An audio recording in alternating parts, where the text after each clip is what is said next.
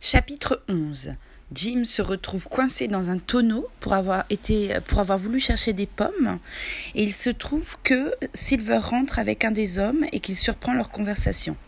Non, pas moi, disait Silver, c'est Flint qui était capitaine. Moi, j'étais que quartier-maître, rapport à ma jambe de bois. La même bordée que m'a enlevé ma jambe a fait perdre ses hublots au vieux Pew. C'était un maître chirurgien, celui-là, qui m'a amputé. Sorti du collège et tout.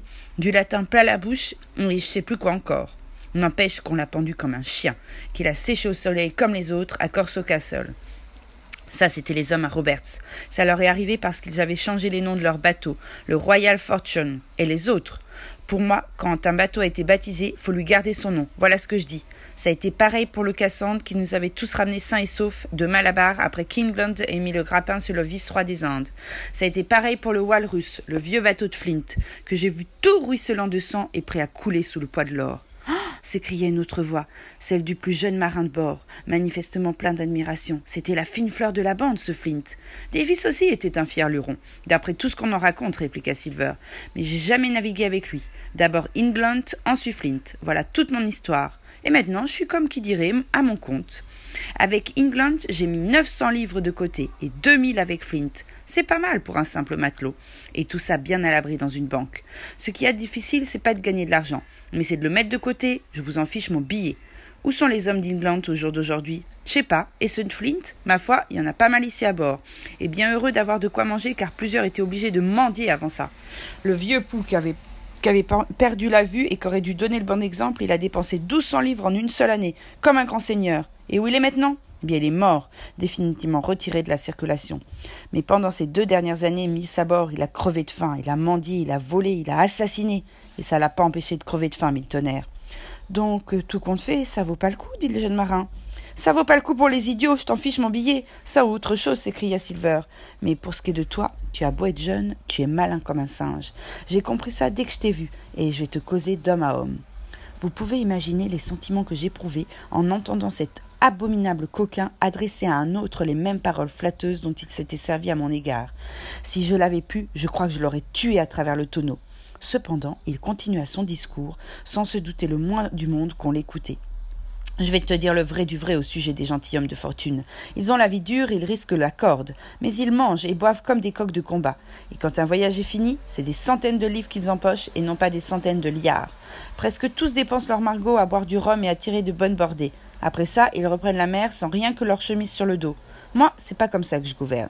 Je mets tout de côté, un peu ici, un peu là, et jamais trop au même endroit, pour pas éveiller les soupçons. J'ai cinquante ans. L'oublie pas. Au retour de ce voyage, je m'établis rentier pour de bon.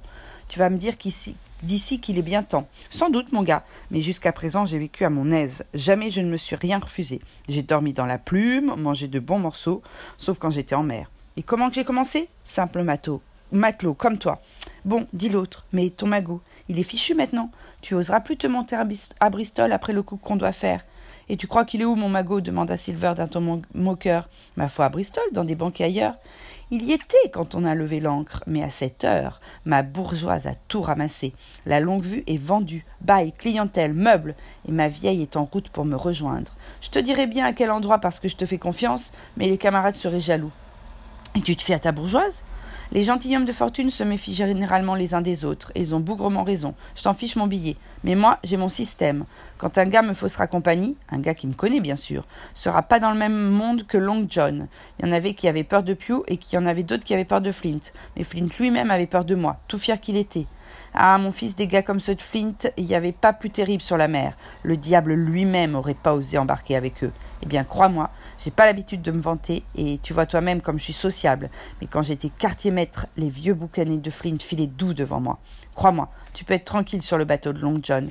Ma foi, pour te dire vrai, j'aimais pas du tout cette affaire, John. Mais à présent que j'ai causé avec toi, j'en suis top là. Tu es un brave, et par-dessus le marché, tu es un malin, répondit Silver en lui secouant la main avec tant de vigueur que le tonneau en tremblant. J'ai jamais vu quelqu'un qui ait une plus belle tête de gentilhomme de fortune. Je commençais maintenant à comprendre le sens de leur vocabulaire. Pour eux, un gentilhomme de fortune, c'était tout simplement un pirate, et la petite scène que j'avais surprise venait d'achever de corrompre un honnête matelot, peut-être le dernier qui fut à bord. Mais je ne tardais pas à être rassuré sur ce point, car Silver ayant donné un léger coup de sifflet, un troisième homme arriva à pas et vint s'asseoir à côté des deux autres. Là commence le passage sur lequel on va travailler. Dick, marche avec nous, déclara Silver. Ça, j'en étais sûr, répondit la voix du patron de canot, Israël Hans. Il n'est pas idiot, Dick. Il roula sa chic dans sa bouche, cracha, puis poursuivit. Mais dis donc, tournebroche, il y a quelque chose que je voudrais savoir. Combien de temps qu'on va louvoyer comme un foutu canot à provision? J'en ai jusqu'à là du capitaine Smollett. Mille tonnerres. Il y a assez longtemps qu'ils me crèvent au travail. Je veux rentrer dans ce cabine, moi, je veux tâter de leur conserve, de leur vin et de tout le reste. Israël, tu as jamais eu beaucoup de jugeote, mais je pense que tu es capable d'entendre en tout cas tes oreilles sont assez grandes pour ça. Et voilà ce que je vais te dire. Tu vas continuer à coucher à l'avant, à trimer dur, à parler doux et à rester sobre. Juste à temps que je te donne l'ordre de passer à l'action, je t'en fiche mon billet, mon gars. Ben, je dis pas non, grommela l'autre. Tout ce que je veux savoir, c'est quand ça va se passer. Un point, c'est tout.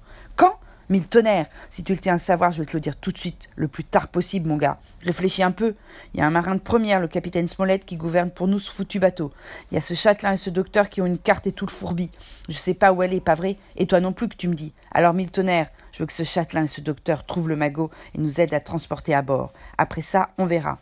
Si j'étais sûr de vous tous, bande de lourdeaux, j'attendrai que le capitaine Smollett nous ait ramené à moitié chemin avant de le frapper. Ben quoi, on est tous de bons marins ici, ce qui me semble, déclara le jeune Dick. Tu veux dire qu'on est tous de simples matelots, répliqua Silver d'un ton sec. Nous pouvons gouverner, mais qui c'est qui établira la route à suivre? Si je pouvais faire à mon idée, je laisserais le capitaine Smollett nous ramener au moins jusqu'aux Alizés. Alors, on n'aurait pas de foutue erreur de calcul et on serait pas obligé de se contenter d'une cuillerée d'eau par jour. Mais je vous connais trop bien. Je leur réglerai leur compte sur l'île dès que le magot sera à bord. Et c'est fichtrement dommage. Mais vous êtes jamais content que quand vous êtes sous, par tous les diables, ça me fait mal au cœur de naviguer avec des bougres de votre espèce. Molly un peu, long John, s'écria Israël. Qui c'est qui te contrarie? Dis-moi combien tu crois que j'en ai vu de grands bateaux pris à l'abordage, et combien de gars délurés en train de sécher au soleil au bout d'une corde sur le quai des exécutions. En tout cas, à cause de cette foutue presse, tous trop pressés qu'ils étaient, tu m'entends? Moi qui te cause, j'ai vu pas mal de choses en Dis-moi, combien tu crois que j'en ai vu de grands bateaux pris à l'abordage? Combien de gars délurés en train de sécher au soleil au bout d'une corde sur le quai des exécutions? Et tout ça à cause de cette foutue presse. Tous trop pressés qu'ils étaient, tu m'entends? Moi qui te cause, j'ai vu pas mal de choses en mer. Si seulement vous vouliez prendre un cap et vous rapprocher d'un quart de lit du vent, vous rouleriez carrosse, je vous en fiche mon billet. Mais pas de danger, je vous connais. Il vous faudra votre lampée de rhum demain, et après ça, vous irez vous faire pendre. On sait que tu causes comme un pasteur, John, répliqua Israël. Mais il y en a eu d'autres qui étaient capables de serrer une voile et de gouverner aussi bien que toi. Ils aimaient rigoler un peu, pour sûr. Prenez pas des grands airs, ceux-là. Ils sont payés une bonne tranche comme des guélerons qu'ils étaient. Et après, veux-tu me dire où ils sont aujourd'hui? Pio était un de ces gars-là, et quand il est mort, il mendiait son pain. Flint aussi faisait partie de la bande, et lui, c'est le Rhum qui l'a tué. Et Savannah, sûr et certain que c'était une fameuse équipe. Seulement où elle est passée aujourd'hui? Mais dites donc, demanda Dick, quand on les aura pris par le travers, qu'est-ce qu'on va en faire?